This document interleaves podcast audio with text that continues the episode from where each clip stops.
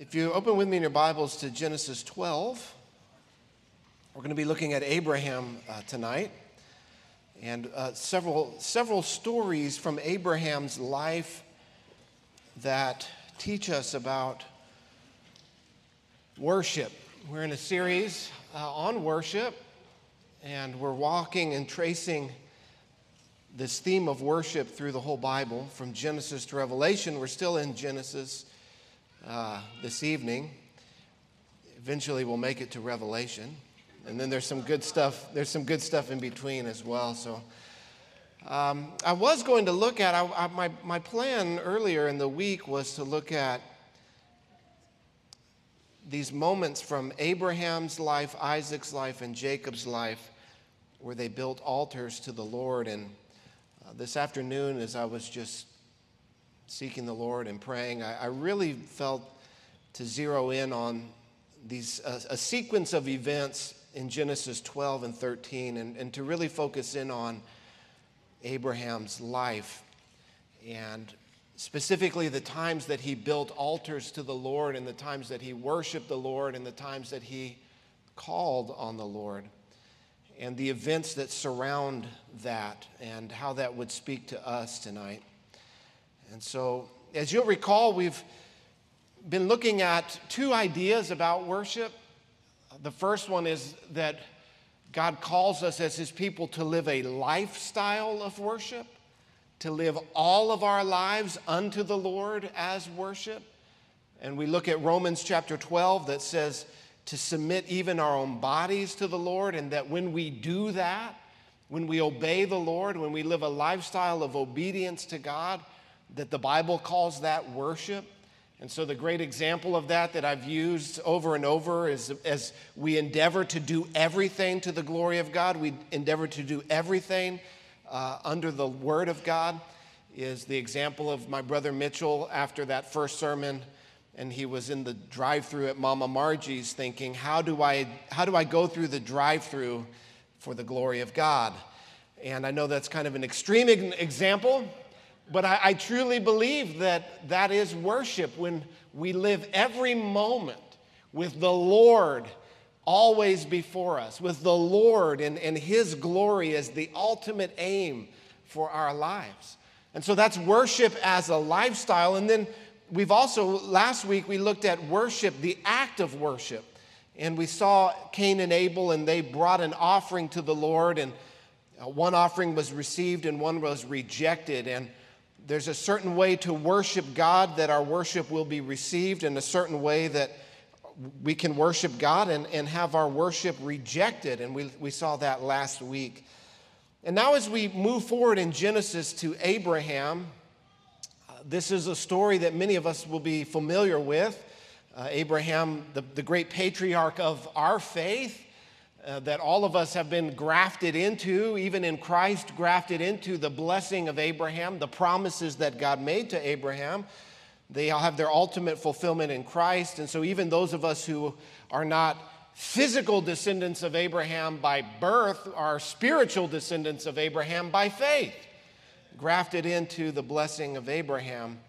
Abraham was a worshiper of God. And we're going to see that tonight. But he did not start out that way. In fact, as you look uh, at the beginning of Abraham's life, he is called out of a place called Babel. He, he, his, his family, his, his father Terah and, his, and himself, they were not worshipers of God, they were idolaters. They did not serve the true and living God. In fact, they worshiped idols. And so Abraham's story starts with him not as a man who builds altars to God, but as a man who worships false gods. And we, we see that in, in the end of chapter 11. But God had something better for Abraham, just as God has something better for all of us. That he would call us out of darkness, out of this dark existence as he called Abraham, and he has called us to walk in the light of his son, Jesus. And so, as we study the life of uh, the, the, this first part of these first few stories of Abraham, um, I believe it will speak to us as far as worship goes as well. So let's pray. Father, we just thank you for your word. Speak to us uh, as we dive into uh, this great theme of, of being worshipers, of, of living our lives as worship unto you, and, and also these moments where we worship you uh, as an act of worship. And Lord, I pray that you would use your word to speak to our hearts tonight and draw us, even as we sang tonight, draw us close to you. Lord, that we would, we would walk closely with you in fellowship, just as Abraham was in fellowship with you, and, and you even called Abraham your friend, Lord, that we would walk in that kind of closeness and relationship with you. Help us to learn from his example tonight, as even your word says that these were written down for us as an example, so that we might learn from his life and walk close with you. In Jesus' name we pray. Amen. So I'm going to walk through some verses. We'll summarize some things. We'll pull out some points, and hopefully the Lord will speak to us tonight. So, uh, Genesis chapter 12, uh, verse 1, it says, Now the Lord said to Abraham, or to Abram, I'm going to I'm going to constantly be mixing that up. We know that Abram's name was changed to Abraham, so I'll probably call him Abraham the, the, majority of the time, but here his name is Abram. So the Lord said to Abram, Go from your country and your kindred and your father's house to the land that I will show you. And I will make you a great nation, and I will bless you, and I will make your name great, so that you will be a blessing. I will bless those who bless you and him who dishonors you I will curse, and in you all the families of the earth will be blessed. Here we see this, this moment where God calls Abraham. He, he literally speaks to him. We don't know exactly how he spoke to him. It doesn't tell us if he heard an audible voice or the inward voice and calling of God. However, we do know that God speaks to him and he calls him. He calls him to leave the place that he's at. He calls him to leave his, his family history of idolatry behind. He calls him out into the unknown. He calls him out to live a life of faith, to follow the leading of God. And he calls him out into a place that he doesn't even tell him where he's going. He says, I'll show you the place after you start following me. After you start obeying me, I will lead you out there. And, and and we see this, this call and this promise that God makes to him. Five times in this passage, God makes a promise. Five times, God says, I will do this, I will do this, I will do this, I will do this. And this is just a reminder for us, those of us who walk with God, those of us whom He has called to Himself. It's all of grace. It's all of grace. It's all the work of God. God is the one who is doing. God is the one who is calling. God is the one who is promising. God is the one who is acting. And so, as God has called out, uh, called us out in Christ, He is the one who has accomplished salvation for us. It's not our own works. And so, all of our relationship with God, it is a grace-based relationship. Abraham, up until this point, has done nothing to deserve the grace of God. Nevertheless, God calls him as an act of his grace. And so, Abraham, what does he do? Verse 4 tells us that Abram went out as the Lord God had told him. He obeys God. He obeys God in faith. He steps out in faith. We, we're told that he brings his nephew with him, Lot, and that he was 75 years old when God called him. So he is, he's, he's, his life is kind of set. You know, by the time you're 75, you're kind of set in some things. You're kind of to the point where you're not really looking to set out on some new adventure with some unknown God. You're kind of settled in. You've kind of got things set. This is my life. This is how things are. This is my home to sell everything, to pack everything up, to move out into the unknown is a great step of faith, but Abraham is the man of faith. And he lives this life of really worship unto the Lord through his obedience. And so he steps out in faith. In verse 5, it tells us he took Sarah, his wife, and Lot, his brother's son, and all of their possessions that they had gathered, the people they had acquired in Haran, and they set out to go to the land of Canaan. And when they came to the land of Canaan, Abram passed through the land to a place called Shechem, to the oak of Moreh.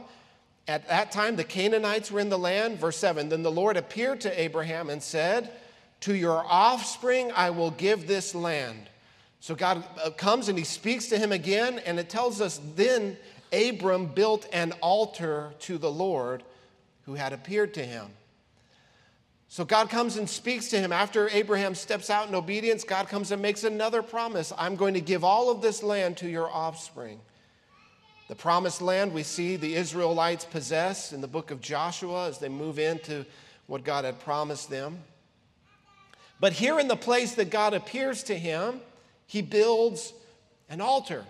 He sets up a place for worship at the place that God spoke to him, at the place that God appeared to him.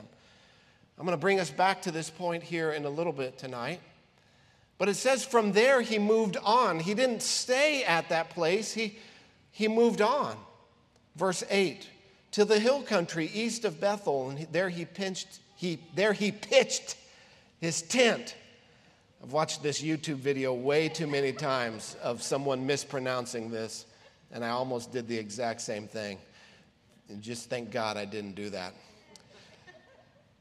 with Bethel on the, on the west and Ai on the east. And there he built an altar to the Lord and called upon the name of the Lord. But he didn't stay there, he continued to journey. And Abraham journeyed on, still going toward the Negeb, which was a desert. And so Abraham builds these altars. He builds these altars to the Lord first at the place God appears to him.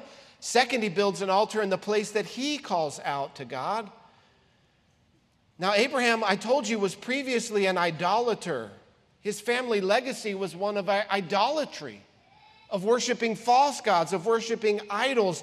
However, God has called him and he has left his idols behind. He's left his idolatry behind. And, and now that God calls him, he's now a true worshiper of God. And likewise with us, when God calls us out of the world, we must leave our idols behind. Our idolatry of, of all of the things that we worship, all of the things that we were living for before God called us, when God calls us, all of those are moved to second place. All of those things are left behind. All of the things that we lived for before God called us we now live for God. We now worship the true and the living God. And so when God calls us, we leave our idols behind and we start building these altars to the Lord. We start worshiping the true and the living God. And so, this is God calling Abraham. This is Abraham stepping out in faith. This is Abraham living a lifestyle of worship through obedience. This is Abraham worshiping God through acts of worship and building altars. Things are going well. God's promising to bless them. He's saying, Look at all this land. I'm going to give it to your descendants. And then in verse 10, it says this Now there was a famine in the land. A famine in the land. Now, a famine is a severe economic depression. It's a time when the harvest didn't yield its fruit, that possibly there's a drought, that, that now it's a severe economic depression. Food is scarce, money is scarce, resources are scarce. It's a time when everything is drying up. It's a time when people are in severe need. It's a time when people are, are, are hungry and, and starving. A famine represents the, the bottom of the economy just falling out. It is, a, it, is a, it is a desperate time. There's a famine in the land. Now, from our perspective, this is, should be uh, maybe surprising to us because what had God promised for Abraham? Starts with a B. Blessing.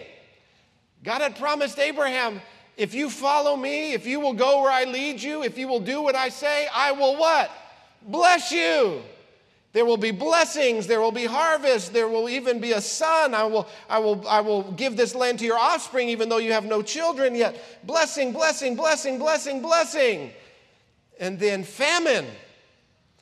And again, from our perspective, these two things don't go together blessing and severe economic depression, blessing and I don't know where my next meal is coming from, blessing and resources are scarce, food is hard to come by. Do those two things go together in our minds?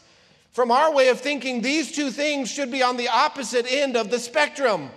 We have God's blessing and fruitfulness and supply, and God providing for us, all of our needs met. Blessing, blessing, blessing. And way over here on the other hand is famine. Way, way, way over there. From our way of thinking.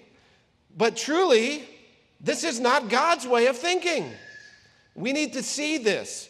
Though, from our perspective, we wouldn't equate famine and blessing, apparently, from God's point of view, these two things go together like this. Right?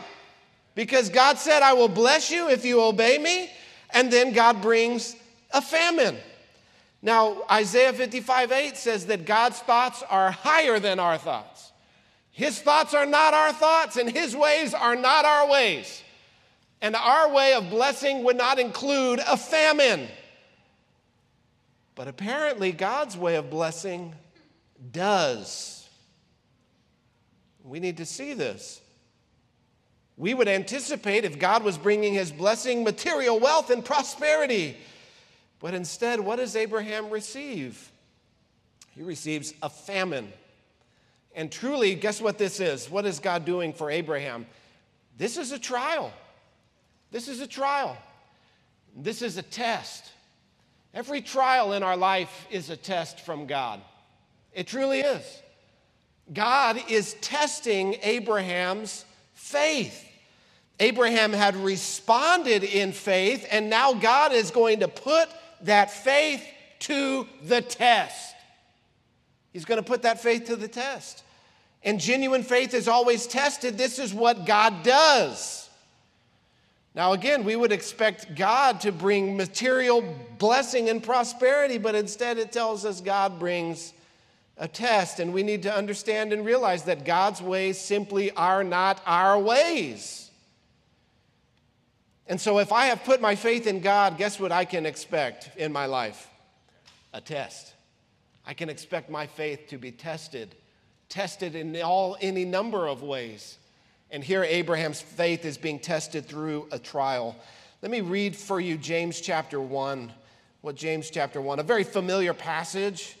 Uh, this is, uh, many of you probably even have this passage memorized. Though we have it in our hearts, it, it nevertheless needs to be uh, embraced and lived out. It's, it's, it's not enough simply to know the word, we need to live it out. James chapter 1, verse 2 Count it all joy, my brothers when you meet trials of various kinds. So, when we put our faith in God, when we step out in faith in any number of ways, maybe it's in salvation. Remember, I talked about this morning that sometimes uh, that, that there's, there's a message that's preached that if you follow God, everything will be easy in your life. And I said, actually, Jesus says it's the opposite.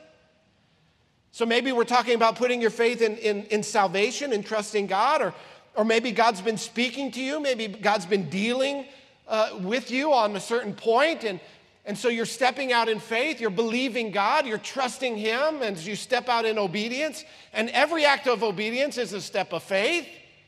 And so you step out in faith, and then guess what's going to come?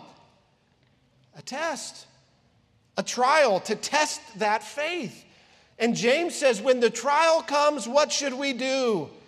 Count it all joy when you meet various trials of various kinds. Why should we do this? Verse 3, he says, For you know. And it's, it's, it's absolutely imperative that we actually know this. For you know that the testing of your faith produces what? Steadfastness or patience. And then he goes on to say, Let steadfastness have its full effect, that you may be perfect and complete, lacking Nothing. So God tests our faith to do what? To perfect us. To perfect us. And so, what is God doing for Abraham here as he stepped out in faith and God is testing his faith? What is he doing? He's perfecting him, he's perfecting his faith. He's putting Abraham through the, the trial and the fire of affliction to test his faith to produce perfection, completion, lacking nothing in his life, lacking nothing in his faith. And so, if we have put our faith in God, if we have stepped out in obedience, we can expect that our faith in God will be tested. And the purpose of the test is not to reveal something to God as if God needed to learn something. The purpose of the test is truly to reveal something to us, to show us something, to show us something that we need to see in our lives. The trials are God's way of perfecting us and God's way of maturing us and God's way of showing us where we are weak in our faith so that we can grow in our faith. And so I can expect trials, I can expect tests as part of God's blessing in my life. Right? Isn't that what God said? I'm going to bless you, Abraham. I'm going to bless you if you obey me. And God, Abraham obeys God, and God sends Abraham a trial. God sends Abraham a test. And he says, I'm blessing you, Abraham, with this test. And James says, when that happens, what should we do? We should count it all joy. We should face these tests and these trials with joy because God is perfecting us. What a perspective. I want to I want to tell you this is a perspective that the world does not have. This is a perspective that the world simply cannot possess. Because the world lives life without God, the world lives life without the sovereign Lord who's in control of all of the events of our lives. The, Lord, the world lives their life in total darkness. But we live our lives serving the sovereign God who leads and guides and directs and controls even the winds and the waves obey him. Even the storms in our life must submit to God. And so, if we're going through a test and we're going through a trial, it's not that God has abandoned us, it's not that God has forgotten us, it's not that God has failed us. It's God working in our lives to perfect us as His blessing towards us that God is perfecting us even through our trials, even through our tests, even through our suffering. So, how does Abraham respond to this test? Well, in verse 10, it tells us Abram went down to Egypt to live there, for the famine was severe in the land. Now, did God tell Abraham when he called him, go to Egypt? No, where did God tell him to go? The land of Canaan. And so, here, when the test comes, when the trial comes, when the things of life hit the fan, Abraham, the man of faith, his faith falters.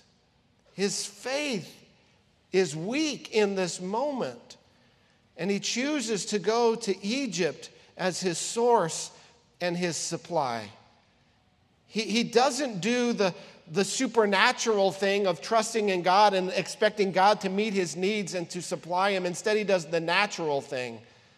He acts out of fear, he's acting out of the flesh. He doesn't look to God. He doesn't look to seek God, to consult with God. He doesn't build an altar and, and search out the will of God. Instead, he puts himself in the driver's seat and he takes his family down to Egypt. And so, what do we do when the test comes? It's easy to worship God when everything's going well.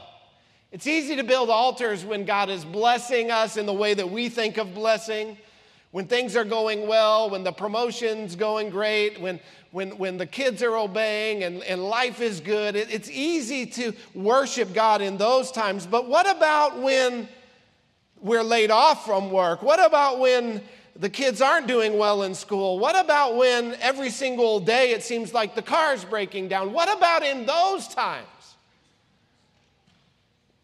Here's Abraham's mistake. He doesn't seek God in the famine. Instead, he goes down to Egypt, and the problem compounds itself because as he's heading into Egypt, he tells his wife Sarah, he says, I know that you're very beautiful, and when the Egyptians see you, they're going to envy you, they're going to want you for themselves, and they're going to kill me to take you from me. So say to everyone that you are my sister, that it will go well with me. So they concoct this lie, and she comes into the land, and they come in, and somehow she, at, at 65, catches Pharaoh's attention, and Pharaoh says, She's got to be one of my wives. She must have been, I mean, she must have been a looker, you know? She had to be. Abraham knew it. Abraham married up. And he, he said, They're going to kill me. And he was, I mean, he was, he's right. He's right. They, they, when they take a look of her, somebody goes and tells Pharaoh, Hey, you got to see this chick that just rolled into the kingdom. And he, he sees her and he says, You know, who is she? Well, she's this guy's sister. Okay, I am want her to be one of my wives. So he brings her into his house when he sees her beauty. Now, again, this God had promised to do what to Abraham? To bless him. God had promised to give the land to his offspring. But here, Abraham is putting himself in the driver's seat. And every single time he does this, it's out of fear and not out of faith. You see, Abraham could have trusted God and said, God, you promised that you would do this for me. And so, Lord, I know that they're not going to do, they can't kill me because your hand is on me, and this is what you've promised me. But instead of standing on the promise, he acts in fear. And when we do that, we're not living a life of worship as unto the Lord. We're not living a life of obedience unto the Lord. So they bring her, and, and he actually pays Abraham. Pharaoh pays Abraham. So, verse 15, when the princes of Pharaoh saw her, they praised her to Pharaoh, and the woman was taken into Pharaoh's house. And for her sake, he dealt with Abraham, well with Abraham. And he gave him sheep and oxen and male donkeys, male servants, female servants, female donkeys, and camels. He just loads him up with all of these possessions. Verse 17, it says, But the Lord afflicted Pharaoh and his house with great plagues because of Sarah, Abraham's wife. So Pharaoh, called Abram and said, What is this you have done to me? Why did you not tell me that she was your wife? Why did you say she is my sister? So that I took her for my wife. Now then, here is your wife. Take her and go. And Pharaoh gave men orders concerning him. And they sent him away with his wife and all that he had. And so, verse uh, 1 of chapter 13 so Abram went up from Egypt with his wife and all that he had, and Lot with him into the Negev. He heads back into the wilderness, he heads back into the desert. You see, sometimes ungodly, sometimes godly people do ungodly things.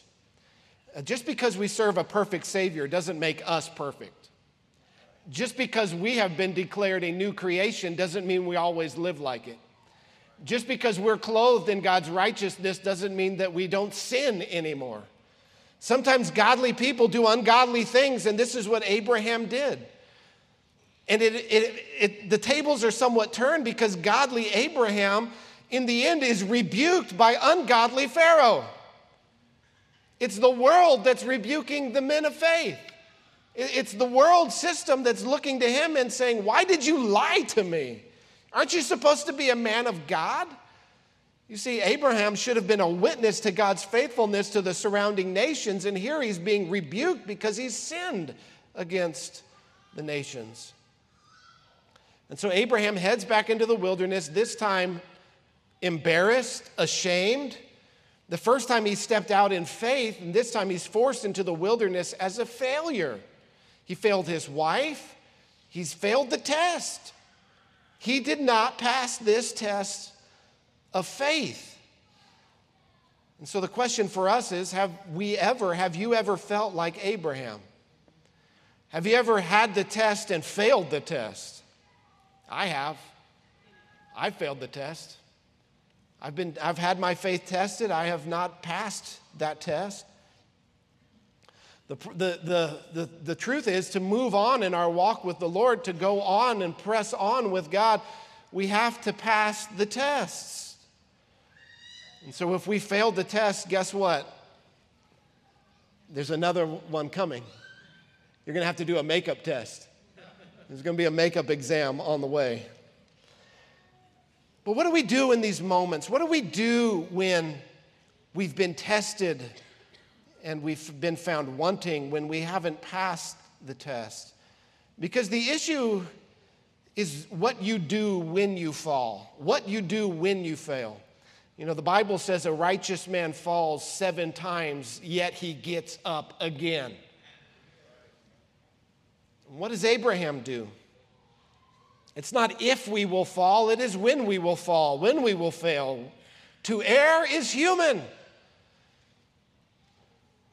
Abraham falls, he fails the test. Well, what does he do? Well, verse 2 of 13, it says, Now Abram was very rich in livestock and silver and in gold. And he journeyed on from the Negev as far as Bethel. And hear this, this is, this is where we're going to really bring this home tonight.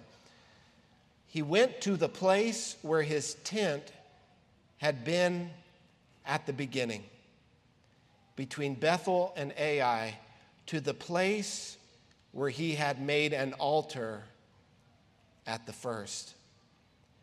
And there Abram called upon the name of the Lord. So, what does Abraham do when he's failed? What does Abraham do as he is embarrassed and ashamed? When he didn't act in faith, but he acted in fear, what does he do? Abraham goes back to the place where he had first met with God. Abraham goes back to the place where he had built an altar to the Lord, an altar that served as a reminder of the promises that God had made to him. Abraham goes back to that place, and it says that he called upon the name of the Lord. He returns to a life of worship. He goes back and he begins to worship God again. You see, in the test, in the trial, in the famine, we, we see no evidence that Abraham is seeking God. We see no evidence that Abraham is walking with God. We see no evidence that he is searching out the will of God. It seems as though he's just doing his best and with the intellect and the gifts and the talent that he has. But listen, as followers of Christ, filled with the Spirit of God, we are called to follow God. We are called to walk with God. We're called to be led by the Spirit of God. We're called to seek out the will of God, not to just do what seems best in our own eyes. The book of Proverbs says, There is a way that seems right unto man, and the end is the way of death. If we just rely on our own natural ability and our own natural intellect, we will always find ourselves like Abraham did being rebuked, being rejected, being uh, sent back, being found out in sin. Abraham should have sought the Lord.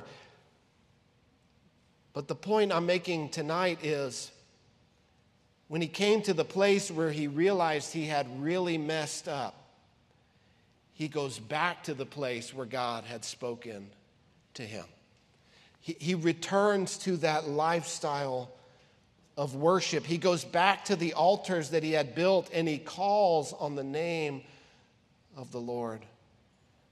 After his failure, after his doubt, he returns to renew his faith. Egypt is in the rearview mirror. He, he wants a fresh start. And for all of us, when we fail the test, and we will fail tests in life, we need to understand that when that happens, it's time for us to go back to the Lord, to renew our faith and our fellowship with Him. A few weeks ago, I, I told the, we, we looked at the parable of the prodigal son and how he had gone and he had ruined and wasted his father's inheritance. But what did he do when he came to himself? What did he do? He, he went back to his father's house. He went back home. And what did he find when he went there? He found the open arms of the Father. He found the willing embrace of the Father. He found a Father who was looking for his son to come home. You see, the enemy loves to lie to us and tell us that because we've fallen, because we've failed, because we've messed up, that there's no future for us with God. But the Bible says that there is now, therefore, no condemnation for those who are in Christ Jesus. That there is a Savior waiting with open arms for all of our faults, for all of our failures, for all of the many times that we have failed Him. He never fails us. And the Bible even says that when we are faithless, He remains faithful through all of our faults, through all of our failures. But we must go back to Him. We must go back to Him. And that's what Abraham does. He goes back. He, he, he makes, if you will, this, what, what the world would call a walk of shame Truly, it's a walk of blessing, the pathway back to God, the pathway back to fellowship. He goes to the place where God had spoken to him, the place where he had built the altar. Now, we know that as Christians, there's not a holy place that we go to. We saw that in John chapter 4, where Jesus says, The time is coming and is now here where we will not worship at a time and a place, but that we will worship in spirit and in truth. And so we, we don't go back to a holy place, we go to a holy person. We don't have to go to a physical place to renew our covenant with God and to renew fellowship. We go to the source, we go to Jesus. We go to the author and the perfecter of our faith. We go to the one who is interceding for us 24 7. We go to the one who, who, with whom we have the advocate with the Father, Jesus Christ, the one who turns no one away, that saves us whenever we call out his name. We don't go somewhere, we run to someone. We run to the foot of the cross, we run to Jesus. And so, if you have strayed, if you find yourself having strayed or fallen or acting out of fear or acting out of doubt, come back to Jesus. Come back to the author and perfecter of your faith. Come back to the one who saved you by his grace, who will cleanse you by his grace, who will walk with you by grace. It's not that we're saved by grace, but then we maintain our salvation through our works. It's all of grace. It's all of grace. Don't listen to the condemning voice of the enemy that says, There's no place for you in the house of God, there's no place for you with Jesus. The place he goes back to is literally called Bethel, the house of God. We need to run back to the house of God when we find ourselves having fallen and messed up. We need to go back to that place of worship. We need to go back to the altars and remind ourselves of what God has spoken to us and promised us. There's this next section here. I don't have time to, to get into it, but it's the story where Lot and Abraham grow so wealthy that the land isn't able to support both of their uh, cattle. And so they both have herds and they have cattle, and, and they, God blesses them so much that, that they have to part ways, that they have to separate. And we know that Lot looks towards Sodom and he, he heads towards Sodom and Gomorrah. Even though he has young daughters, Lot was looking for a good place to raise cattle, and he wasn't so concerned about a godly place to raise his kids. And so he sacrifices his kids on the altar of prosperity. And he, he raises a great, he has a great farm, but his children don't serve the Lord. I could preach on that for an hour, but I won't. But I want to draw your attention to one verse here. This is after Abraham and Lot separate. It's in verse 14 of chapter 13.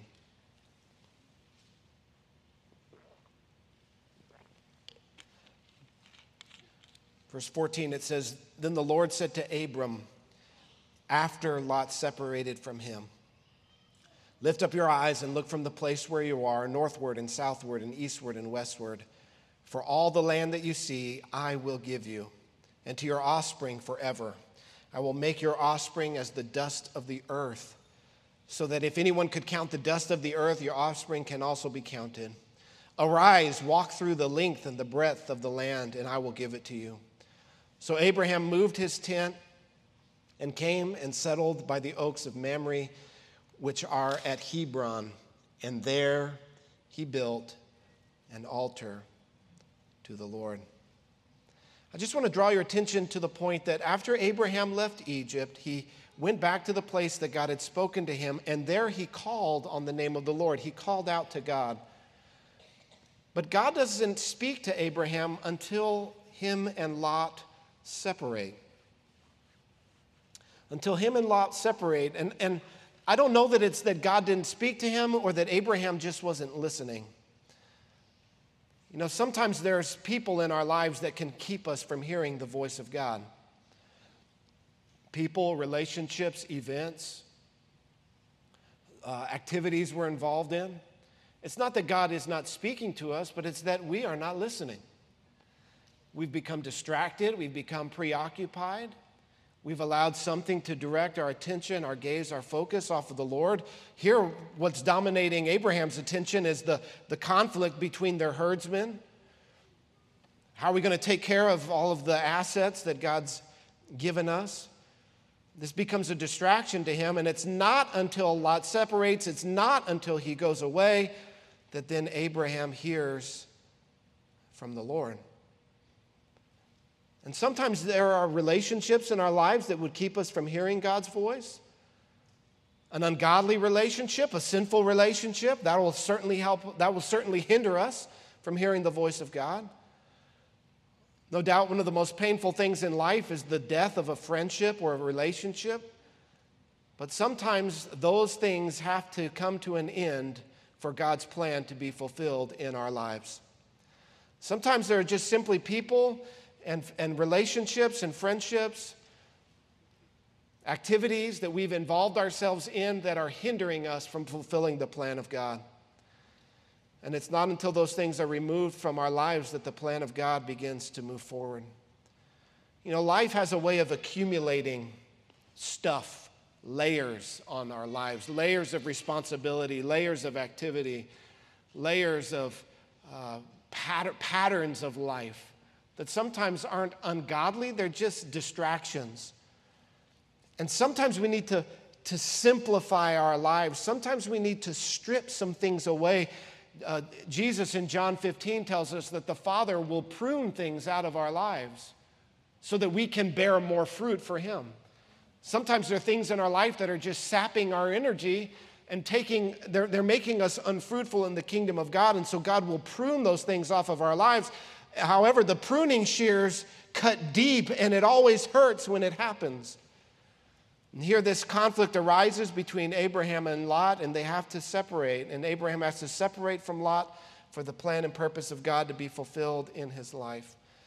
And sometimes in our lives, we have to draw things to a close. Sometimes in our lives, there are seasons that, that come to an end, and, and we need to move on.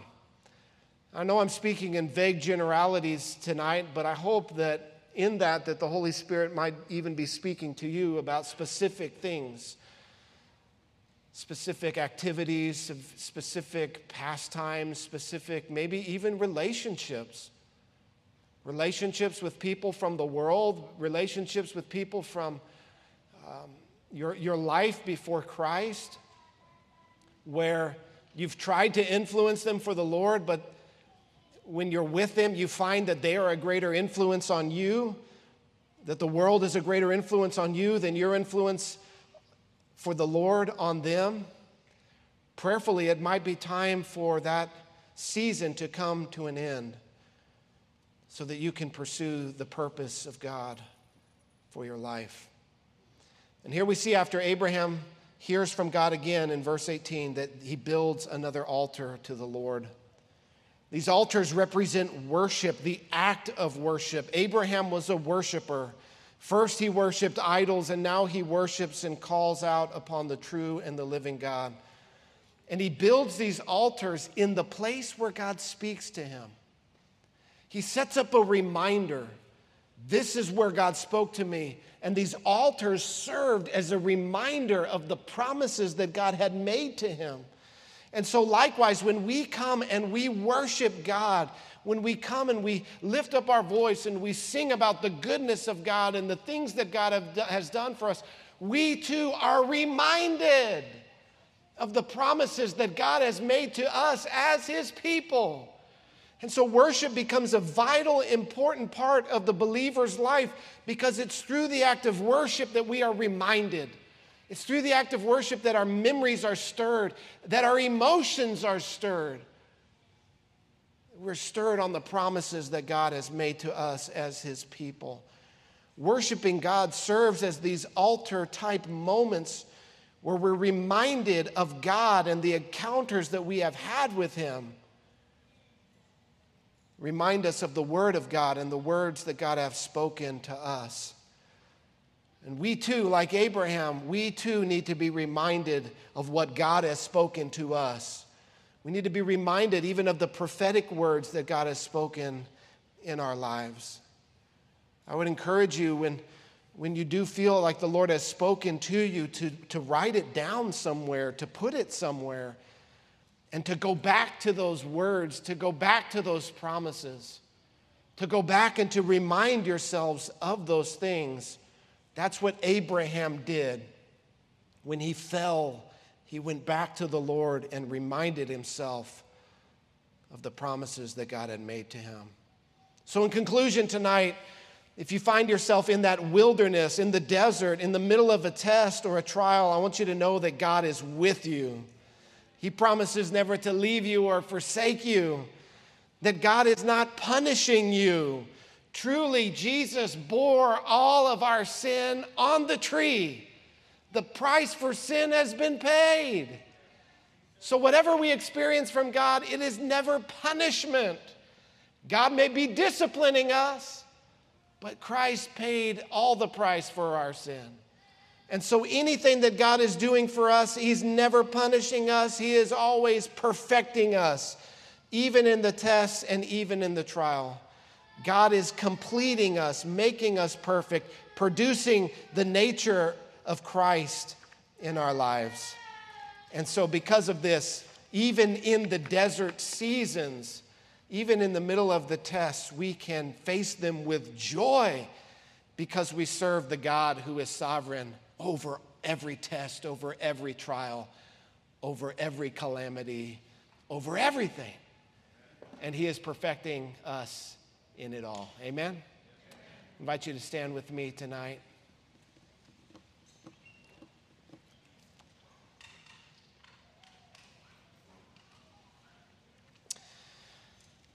Let's just go before the Lord in prayer. Father, we just thank you for tonight. Lord, we thank you.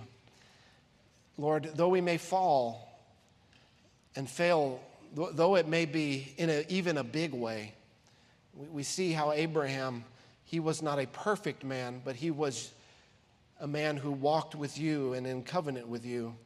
And likewise, you too have called us. Lord, you've called us out of the world. You've called us out of idolatry. You've, you've promised blessing to us. Lord, help us to, even in the tests, even in the trials, to know that you have not stopped blessing us, to know that your hand is still with us, to know that you are always with us, and to live out our faith in the midst of those trials. Help us, God, to not live out of fear. But Lord, to, to go back to the places that you've spoken us, to us, to remind ourselves of your word and your promises, which are yes and amen in the name of your Son Jesus And Lord, that we would live with that confidence, that we would not be overwhelmed with fear. Although the world is, is so bogged down right now with, with so many fears and so many worries and so many anxieties, God, you are above it all. Lord, you hold, you're the one who holds the world in your hands. Lord, you're the one who hangs the, the stars in the sky. And Lord, you promise that even you will take care of the sparrows and that you will even take care of us. So help us, Lord, not to live in fear, but to trust in you and to live with that confidence that you are with us and that you will provide for us. Help us to not look to Egypt, to the world, to the world's way of thinking and the world's system to supply our needs. You're the God that fed the prophet from the brook. You're the God that the ravens brought the prophet food to. You're the God who multiplied the fishes and the loaves. You're the God of all abundance and all supply. And so, Lord, we do not look to Egypt, we do not look to the world, we look to you, knowing that you promise to meet all of our needs according to your riches in glory. Lord, we thank you for the tests that, that show us where we need to grow in our faith. Lord, we thank you that you take us from glory to glory. Lord, we ask as your people that you would help us to live faithful to you and that we, through our faith in you, that we would put you on display to a watching world and that you would be glorified in our life of faith as we are not shaken when the world is shaken, because our feet are planted in your kingdom, a kingdom which can never be shaken. Help us to live with that unshakable confidence in you and in your kingdom as we worship you in spirit and in truth. In Jesus' name we pray. Amen. Amen.